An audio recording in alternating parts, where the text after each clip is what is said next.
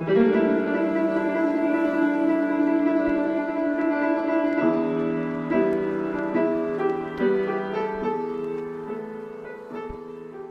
to another episode of Trump Watch Sussex. We're here at the University of Sussex the day after the US midterm elections, and I'm joined today by three of my colleagues Professor Paul Taggart, who's a professor here in U.S. politics, Professor um, Steve Burman, who's a professor of history and politics, my colleague Anne Marie Angelo, who is um, a um, lecturer here in history and American studies, and my name is Melissa Milewski, and I also um, teach U.S. history here. So, the US midterm elections happened yesterday, and there was some very kind of significant results. The big kind of takeaway from the election was that the Democrats reclaimed um, the House of Representatives, which the Republicans had had power of, but the Republicans managed to hold on to control um, in the Senate, and it looks like they will possibly kind of pick up a few additional seats as well.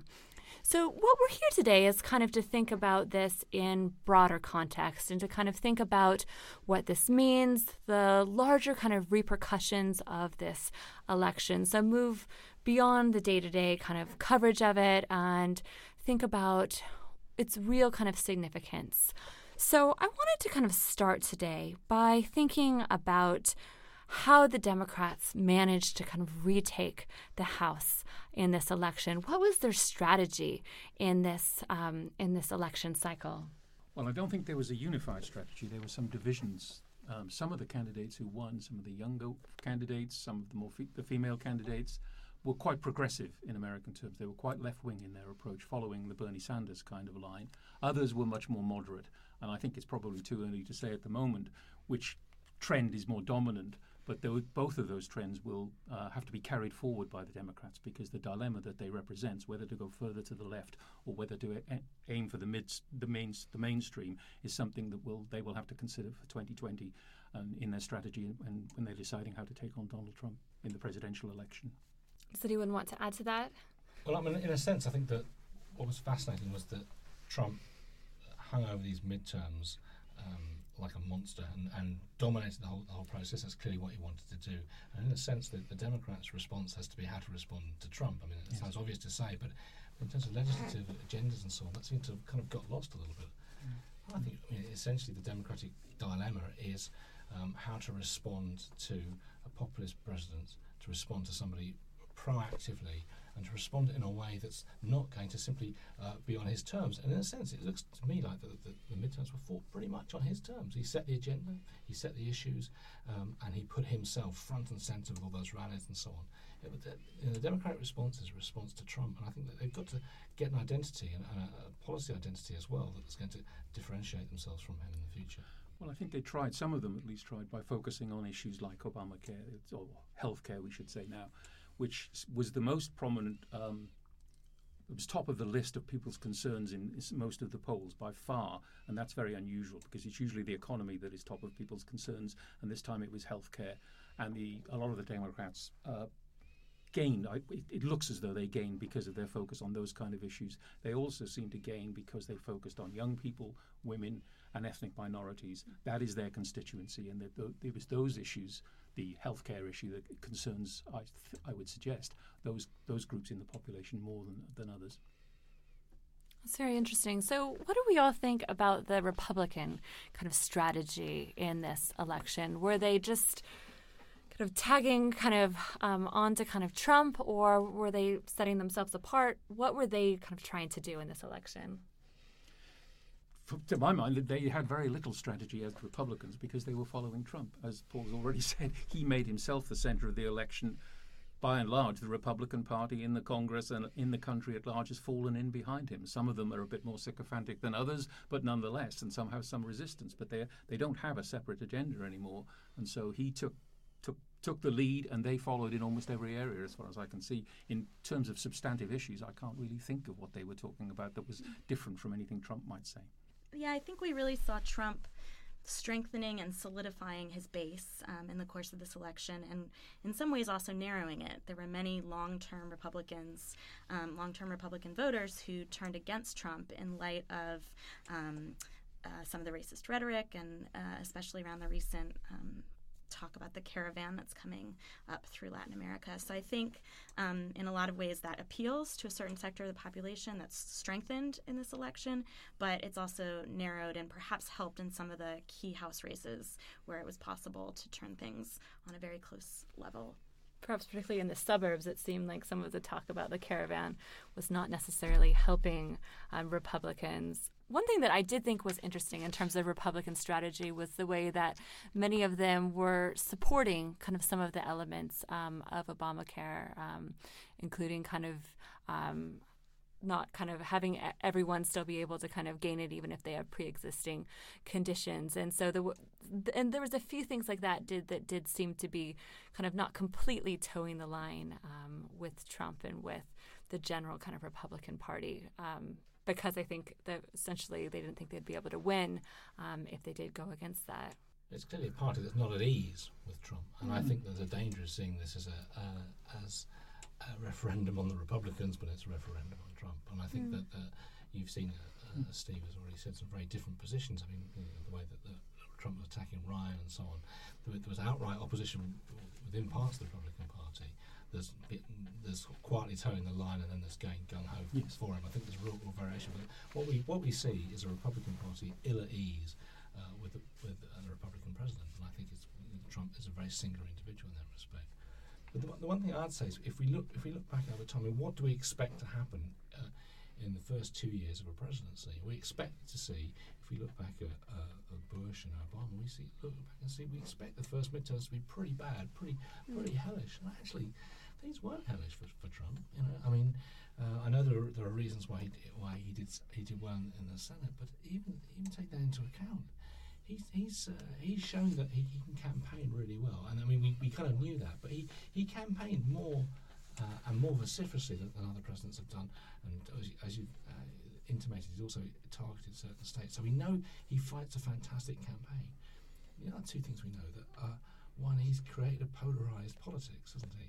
Or, and he's both a, he's both a, um, a beneficiary of that polarized politics, but also a facilitator of that. All this discussion of going for the base, he's created uh, polarized po- uh, politics that means that, that that shapes the way that all politics is, is tending to occur. But the other thing that occurs to me is that the, the other orthodoxy we have is that the first two years is a time you can get things done, mm-hmm. and Trump hasn't got things done.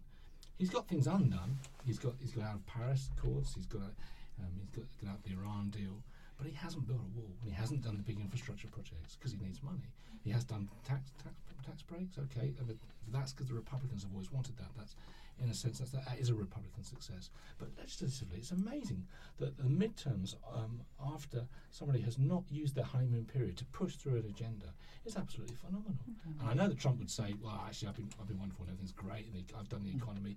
But we know the economy was growing anyway. So he, his great position is to be in the right place at the right time. But it's amazing that he hasn't been more punished for, for lack of his agenda. Perhaps perversely, but in a sense that the fact that the Democrats have taken over the House now gives him an opportunity because, as you say, he hasn't done get much done. He won't get very much done because they'll be able to stop him. And then he will instead of saying, "Well, I didn't get much done because I'm not very good in a Republican Congress. I didn't get very much done because the Democrats stymied me, mm-hmm. and they're responsible for the gridlock. They're responsible for the polarization."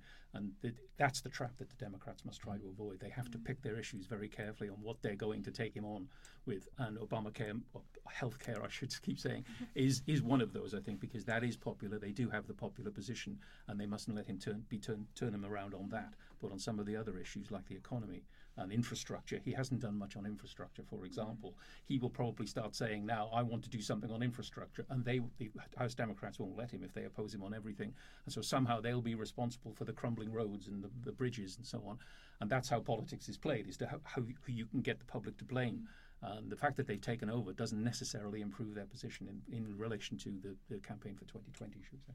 Yeah, you particularly see that as a pop- with populist politicians like mm. Berlusconi being in power, saying, "I'm still the victim. I'm still being, mm. I mean, uh, um, followed by by the, the communists and the, the judiciary all against me. And so portraying yourself as a victim is not normally seen as a presidential uh, Mm. p- uh, playbook, but it is for populists. I think it's important too to think about uh, how important it will be for the Democrats to um, show a unified front in terms of how they're presenting to the media what it is they are accomplishing. Because I think one of the things that Trump has done so effectively is control the rhetoric around what's been happening. And so people are effectively distracted from the lack of true accomplishment that's been going on. And going forward, it will be really important for the Democrats to show what it is that they're trying to accomplish and make sure that that message is getting out to the base uh, in the run up to 2020. But that's one of the things. You're right to say he hasn't accomplished much, but one thing he did was the tax cuts, and you can form your own views on whether that's an accomplishment or not. But what he has had benefiting him is a good economy. Now we can argue as to whether that's a result of, of what Obama did, and he's coasting on that. But he did boost the economy with his tax cuts. And one of the big issues, of course, over the next two years, the dictating strategy is what happens to the economy. If the steam goes out of the economy, hmm. that will lead to one set of politics. If it goes on booming for another two years and he keeps on boosting the economy, then it would be a different set of strategies. But either way, the, the Democrats have to position themselves that he doesn't do exactly what Anne Marie just said he might do. I think. But can I, can I give a slightly counter argument, which is to hmm. say, say that I think one of the dangers is that um, when you get a populist in power, that you, hmm. you th- they binarize politics and they make it you know for or against. And actually, the, the pluralism of politics, and the pluralism within the parties is very hmm. important in American politics. And I think the, the search for a great white knight for the Democrats is actually is, is a is a fool's errand. And I, uh, hmm. well, in the sense that clearly they're going to need to find someone they unify around. But that process of actually saying there are lots of different alternatives to Trump. It's not just uh, we're anti-Trump, we're hmm. pro, I mean, and, and, and different positions. And I think that pluralism is something that, that, that the Democrats need to celebrate and not simply be unified as a kind of anti-Trump force. I would agree with that. I think I think it's a matter of making that message clear, and I don't know that the party necessarily in this election. We've seen a lot of hard-fought local races, um, and I don't know that we've necessarily seen a strong message coming forth about the pluralism that exists within the party right now. Yeah, I think this has been a problem that the Democrats have had for quite a long time, and it's something that if they want to win in 2020, I think they need to kind of finally figure out. So, one of kind of the other kind of main takeaways from this race, I think, is just the astonishing kind of role of of women, um, of of women in color, and kind of um, of men of color um, in this election, and there's been all these kind of firsts um, here, kind of the uh, first kind of Native American um, women elected, um, first Muslim women elected to kind of the House of Representatives, a record breaking kind of number of women um, in the House of Representatives. What do what do all of us kind of make of of kind of this? Um, how how significant is this? How large of a role um, did gender and kind of race play in this election?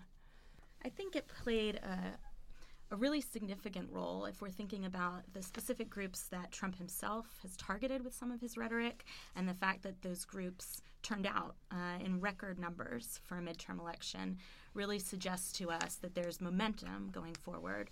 Um, and as we were just discussing, I think there's the potential for the Democratic Party to really capitalize on this idea of women in politics, of people in color in politics. Um, and going forward, it remains to be seen if they'll they'll take that forward and even consider some of the Senate races in 2020 as a target for this sort of change in the demographics of the House and what that means for the representation of the country as a whole. And really, you know, we could see this as a really sort of strong counter message to Trump and everything he represents right now. I think it's absolutely true, and I think it's it's interesting just to see how much success many of this these women and kind of um, people of color had, and and perhaps that is kind of the path forward for the Democratic Party, perhaps even for the presidency in the in the 2020 elections, seeing kind of how much how well um, it worked and kind of how how powerful kind of the messages um, we heard from those candidates were. But but isn't the power of, of Trump to actually um, mobilise those who are, would be opposed to having a much more diverse agenda, or much more diverse in terms of, of gender and, and race profile? So a, very diverse Democratic Party in the House. Doesn't that serve a little bit to, to reinforce the kind of dog whistle politics on race that, that people have often accused Trump of being associated with, and sort of, a version of white nationalism in that sense? So in a sense, he might he might, might be quite happy to see that. Well, the thing is that the, the insofar as his base is is white, um, the fact is that the electorate is changing very rapidly, and it moves every four years to become about two percent more non-white. Now, if he's going to counter that demographic shift against him, as it were, because with more minority can, more minority proportion of the population, he's not going to win that, that side of the population. He's not going to win African American votes. He's not going to win the majority of Hispanic votes. He han- has then to energize his base pre- precisely because he has to get the turnout. And that requires him to be angry, as it were, to make them angry, to make them feel. And then attacking a more diverse Democratic Party becomes an obvious target because of political correctness and all the dog whistling that goes along with that. And that's what I think we can probably expect from him, I'm afraid. And we've seen he's so good at that. That's the point. Yes. He's fantastic at mobilising that base. As, That's a very good point, Steve. He shrink, the base is shrinking, but he, he's getting better and better at mobilising. That's what, what, what Yeah. uh, yesterday seemed to prove to me. I think one of the other things that I would find interesting with the more diverse and more fe- feminine female um, Democratic Party is whether it changes the tone of politics somewhat. We've seen Nancy Pelosi already today talking about let's calm this down. Quite a number of the candidates are saying, yes, I, I, I saw one of the candidates in Florida saying, we're coming to get you, Trump, and another female candidate saying, let's be civil, let's be courteous, let's do that sort of thing. And I don't know whether that's a gender related thing because you can see women uh, taking both lines as men take both lines. But I think there is this, to my, to my mind, there is this fe- feeling in America that there is a malaise, that there is too much partisanship, that there is too much anger. It's not in, what entirely shared across the population, of course.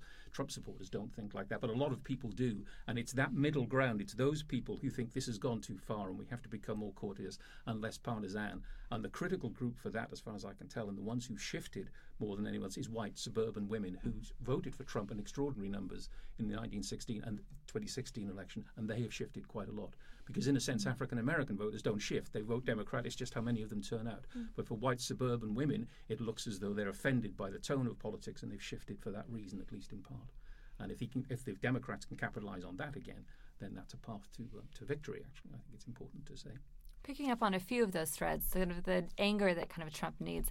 I feel like with the Brett Kavanaugh kind of nominations, he was able to kind of really capitalize on that anger, and I think that that did bring out some voters, but I think it also did turn off a number of kind of women um, as well. And so I feel like that anger, he needs it to kind of bring out his base, but it also can turn off kind of potential groups that, that voted for him in the past as well. Because the, the Democrats has won this election on the on the overall vote by seven percent. They have a seven percent lead. Now that should normally be a pretty solid base on which to f- go forward for two years. Unfortunately, the political system, the electoral system in America, is biased towards rural areas and areas where the Republicans dominate. And it's the Senate that mirrors the electoral college, as it were, and mirrors the outcome of the electoral results. So even if you're 7% ahead, if you're way, way ahead in California and pile up millions of Democrat plurality in California, it doesn't do you much good in Wisconsin or Ohio, which is where the election, or Florida, where the election will be determined. And so, on the face of it, the Democrats are in a strong position with a 7% lead. But actually, when you look at it, you factor in this uh, electoral system, he can, as he did last time, win without winning the, the majority vote. He doesn't need to actually win the popular vote in order to win the election. And we could have a 2020 result that mirrors the 2016 as a consequence. I mean, the one, one thing I'd like to pick up on is, is the issue of turnout. I mean, we've seen, it looks at this stage, it's an incredibly high turnout for a midterm, Mm. exceptional. And I think the danger we have a kind of a Rorschach test on this, which is we, we will see in it what we want to see. Oh, well, it's, he's mobilised. The anti-Trump people are very angry, therefore they're mobilised. Or if you're pro-Trump, look, he's really energised. People who've not voted before. But actually, what we know in terms of political science is that highly competitive elections with real choices increase turnout. And that's this is definitively what that was, wasn't it? This was, mm-hmm. despite being a midterm, it really was a referendum, mm-hmm. and therefore it's behaved like much like a referendum where everyone feels they've got to have their say. Yeah, I want to pick up on that a little bit just to think about um, patterns of electoral turnout for African Americans and things that are going to be really interesting in the lead up to 2020. So, uh, the amendment that was um, made to the Florida uh, Constitution around uh, felon disenfranchisement and the fact that 1.4 million uh, Florida, Florida voters have now regained their voting rights. Uh, the, ma- the majority of whom are African American, right, could propose a potential sea change for Florida in 2020 um, in a very red state. Uh, the question remains, though, about the degree of voter suppression that uh, may have taken place in this election. Uh, there's a lot of question in Georgia around uh, Stacey Abrams' run for to be the first African American woman governor of the U.S. Um, and uh, I think that we need to keep our eyes on that for Florida as well, um, because there's going to be this real change in terms of who the electorate is in Florida in the run up to uh, 2020. Just to add a bit of piquancy to that, 40% of black African American males in Florida were disenfranchised by this uh, this thing that has now been repealed, the provision that has now been repealed. So the Afri- African American male voting population is increased by 40% as a mm-hmm. result of what's happened in mm-hmm. Florida. And that should have a dramatic effect because it's a, it's a marginal state, as we all know, and it's a significant state for the Electoral College, and it should make a big difference. So I think Anne Marie's point is very well taken on that. Thanks. And I, I think part of it is about the degree to which the Democratic Party will pick up on African American voters' concerns and make them a concern throughout the process. We often see a lot of attention played to African American voters in the run up to an election, um, and the degree to which those issues kind of carry through to 2020 will really probably affect how important it is uh, as a base in 2020. Just as Trump has to mobilize his supporters, the Democrats have to mobilize the African American vote because they will get it all virtually. And so if they get African Americans to turn out because they're enthusiastic, that will make a big difference. It made a massive difference in 2016 because that's precisely what the Democrats failed to do. So what happens now? So the the Democrats have regained control of the House. How much are they? How much kind of do we think they're actually going to be able to accomplish? President Trump is still in office. There's still kind of a conservative-dominated Supreme Court. Um, if anything, um, the Republicans have a larger majority in the Senate. How much can can the House accomplish on its own? Well, the one thing I'm, I'm sceptical about is the impeachment idea. That, that I'm, I'm very sceptical that, that this means an impeachment process would start in the House because we know that we've tried in the Senate. But actually, even more fundamental reasons, it's quite hard to actually see what the what, what the particular items would be about impeachment. I think that that's a there's a danger we see that. But the point I, I'd come back to what I said earlier, which is I don't think that that much of a legislative agenda was necessary for Trump to, to succeed thus far. Therefore, they can frustrate him and they can investigate him more, and they've got more power. Um, but, but they've always been able to, to, to block him. He's not been able to build those coalitions across both both the houses, and that will continue. We've seen he's a great campaigner, but he doesn't he doesn't need to build those legislative coalitions. So I don't think the game fundamentally changes for him. The real question for me is the Republicans. The real question is, is the, the Republicans will they uh, if they if he got a real punishing and lost lost both chambers, then, then I think it's conceivable that Republicans would have said, "Oh, well, okay," because we said earlier quite, they're quite uneasy with him.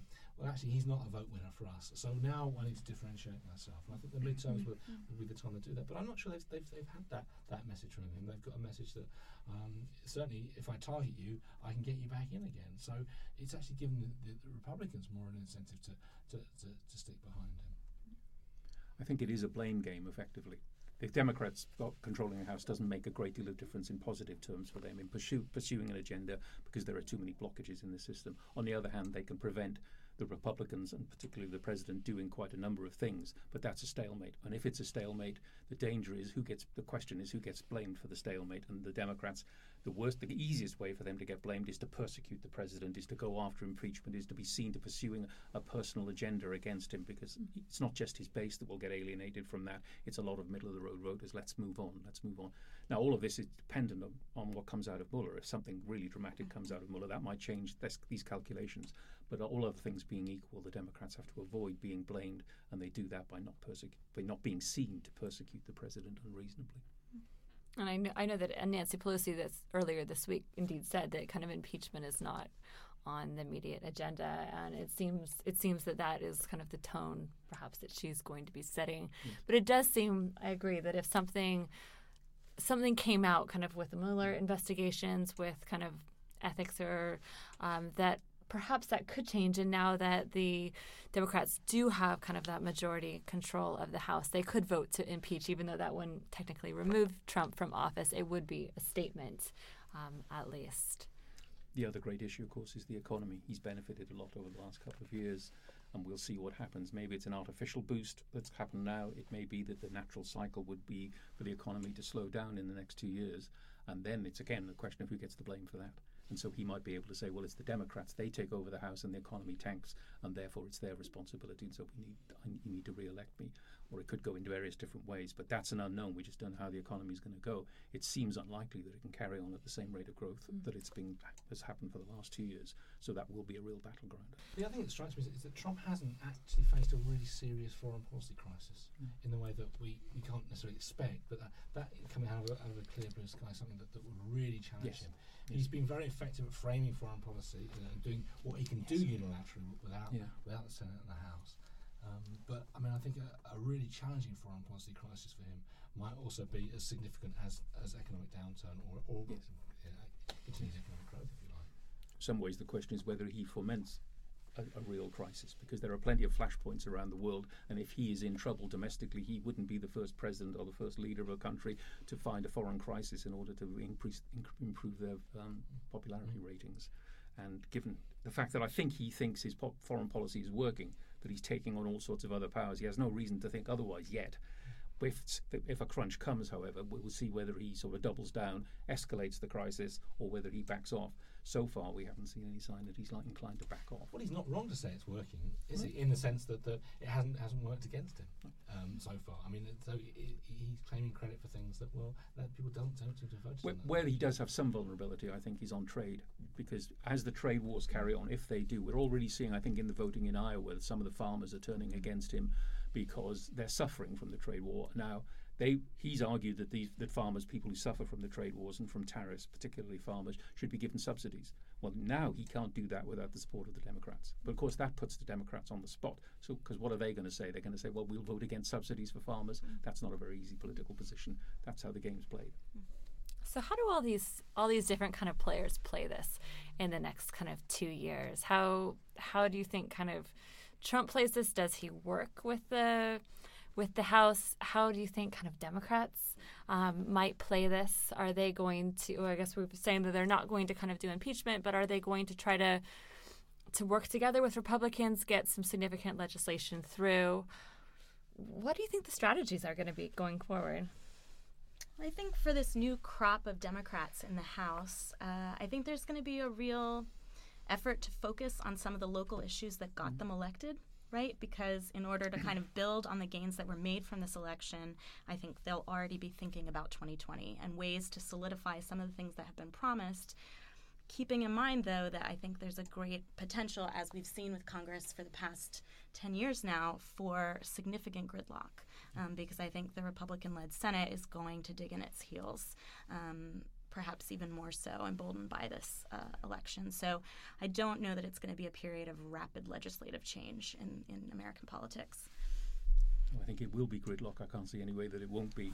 So therefore, the Democrats must have to concentrate on building the constituency that they already have, which, as we've said, is women, ethnic minorities, and so on, um, and young people and that so they have to appeal then to the issue, uh, focus on the issues that appeal to those people, back those groups, because they do have significant advantages with all those groups.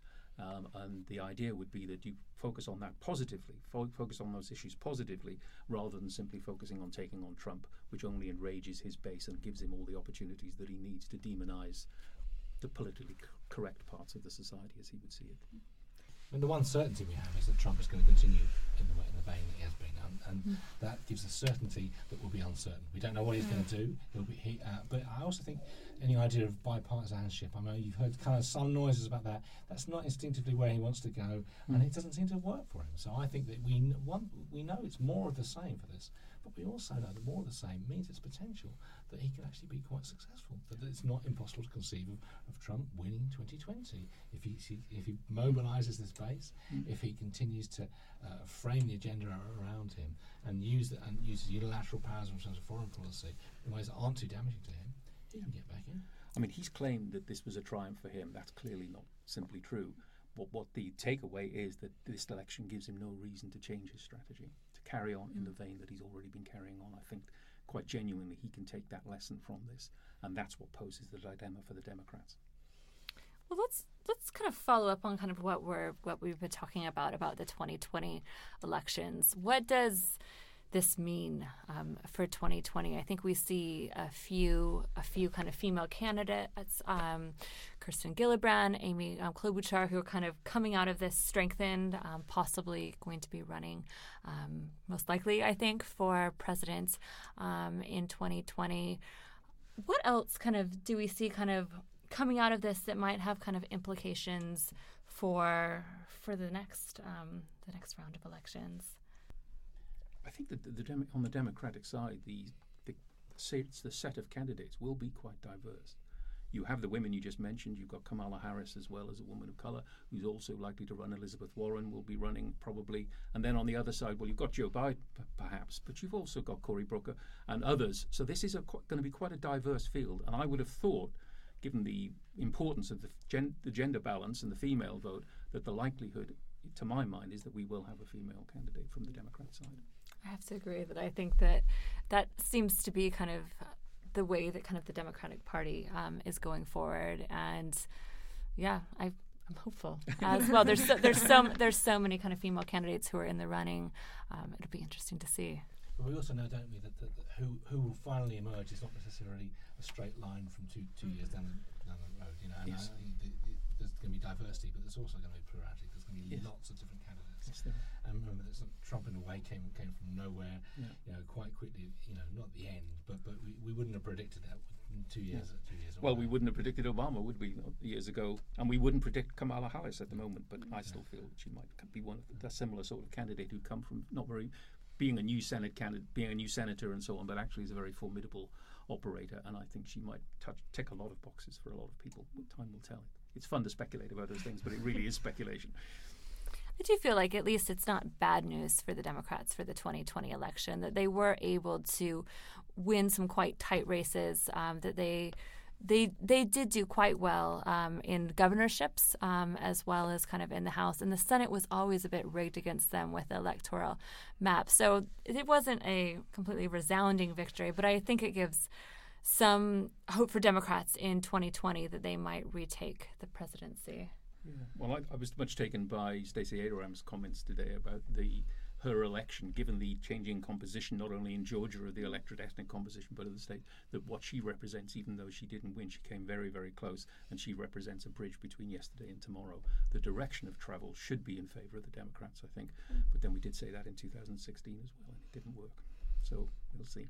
So finally, I just wanted to kind of think about what this means for Trump. And we've been talking about this kind of quite a bit um, throughout our discussion today. But any kind of final thoughts on on kind of this, the meaning of this election um, for Trump?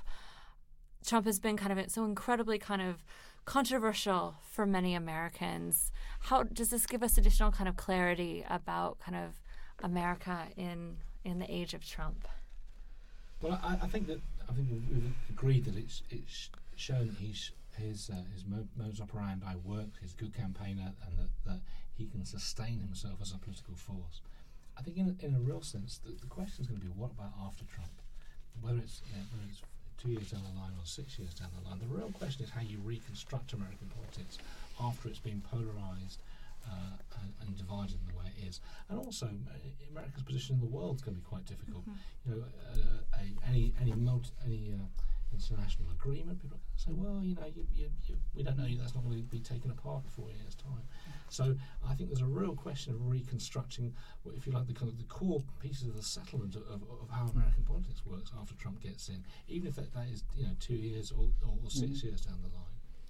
To me, the question is we've seen a pattern of increased polarization, in, increased decreased civility in politics. The question was, is this a turning point? I don't think it is yet. I don't think. I think we've got more of the partisanship, more of the anger and the frustration to come.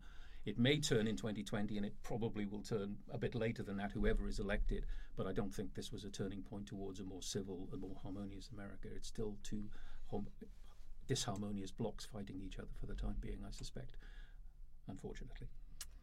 Picking up on that, I guess one of my main concerns is actually about whether this will become, and I, I don't think that it will, but it, my hopefulness wants to think that this would become a bit of a, a referendum on the electoral system. Mm. So we've seen now a president who lost the popular vote and won the election. We've seen a lot of discussion of um, voter suppression in Georgia, but also in other places that are African American majority districts throughout the country. Mm-hmm. We've seen the loss of some of the protections of the Voting Rights Act um, under Chief Justice John Roberts. Mm-hmm. Um, and there's a lot that's shifting with regard to the demographics of the United States, but also um, with regard to the lack of protections that are being pro- provided around voting rights right now. And I have big concerns about whether in 2020, when a new census is taken, how redistricting um, will happen in light of that. So I think at, even after 2020, there are questions sort of coming out of 2016 and 2018 that might hopefully be answered. Oh, well, thank you all very much for joining us um, today, and I really appreciate you taking the time. Thank you as well for tuning in to Trump Watch Sussex. We'll be back again with another episode soon.